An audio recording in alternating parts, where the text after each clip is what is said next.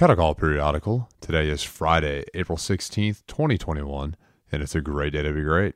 Today's Bible verse of the day is Luke 6:36, which reads, "Be merciful, just as your Father is merciful." In global news, Prince Philip's funeral is set to be held tomorrow and can be watched on BBC. However, the entire ceremony is scheduled to be 5 hours long, so it will be a commitment. In national news, a shooting at a FedEx facility in Indianapolis late last night has killed eight employees and injured seven others. The motive of the gunman is unclear and may remain that way since he killed himself right before police arrived on the scene.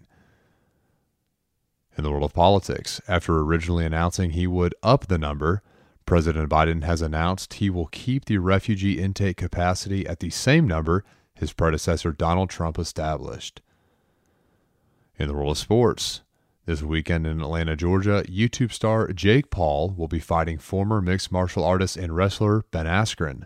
The purse for the fight is at least half a million for Askren and close to 700,000 for Paul. However, he is probably going to pocket much more. Paul revealed after fighting former NBA star Nate Robinson, the 24 year old brought home over $10 million.